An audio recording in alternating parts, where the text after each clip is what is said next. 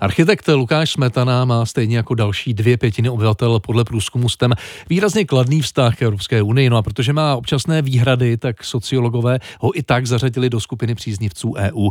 Architekt Smetana se narodil v roce 2016. Rozhodl se také, že opraví, pardon, narodil se dřív, ale v roce 2016 se rozhodl, že opraví bývalé pardubické mlínské továrny od architekta Josefa Gočára. Díky evropské dotaci tak v Pardubicích vznikl naprosto jedinečný společensko-kulturní areál, který teď navštívíme.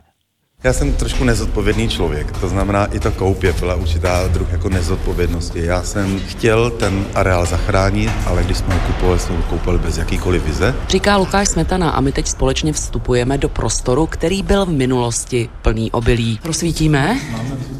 Nacházíme se v 12 obilných násypkách, každá násypka fungovala na 10 vagónů obilí a skladovalo se tady obilí pro vedlejší mlí. Teď už ale tady obilí není, z prostoru se stala galerie. Když se pak podíváme násypkami nahoru, vidíme prosklenou dlažbu horního společenského sálu, rekonstrukci historického sila i dalších budov mlínského areálu, který je od roku 2017 národní kulturní památkou, pokryla z velké části právě evropská dotace. Bez ní by to podle architekta Smetany nešlo. Kdyby jsme přistoupili k variantě, že to budeme klasicky komerčně rekonstruovat, tak by to nikdy nedopadlo tak, jak to dopadlo. Díky evropským penězům se zde staly objekty spíše kulturní, zároveň tady vzniklo plno jako veřejného prostranství. Taková hypotetická otázka. Jak by by tohle místo vypadalo, kdyby nebyly evropské peníze? To bychom viděli obdobný příklad, je prostě v Praze v Holešovicích, kde je taky starý mlín, kde se to předělal na klasický komerční objekt, kde prostě jsou jednotlivý kanceláře a byty. Byl by to možná kvalitně zrekonstruovaný, ale nikdy by to nebylo pro veřejnost a pro občany toho města a pro návštěvníky toho celého regionu. Byly nějaké problémy nebo nějaké komplikace právě s vyřizováním těch evropských peněz? Díky tomu, že v Pardubicích je plno jako lidí, lidí, kteří měli rádi celý ten areál a nikdo nám neházel placky pod nohy, tak tady vlastně žádný jako velký komplikace nebyly. Cítíte se jako Evropan? Cítím. Jinak si myslím, že už za první republiky jsme byli součástí té Evropy. Zároveň vím, že ta Evropská unie prostě má plno různých jako úskalí a plno různých zákonů, který člověk jako na první dobrou jako nepochopí, ale stále si myslím, že to je velmi dobrý směr. Jsou ale nějaké věci, které vám na Evropské unii nebo na konkrétních opatřeních vadí? Myslím si, že ta Evropská unie, že by měla být v něčem trošku tvrdší, že bychom zároveň měli se ty státy mezi sebou víc spojit. Třeba teď v případě těch, jak jsou mezi námi blízko ten konflikt, tak získat třeba zbrojení a získat strategie toho, aby jsme byli víc soudržní. Myslím si, že tam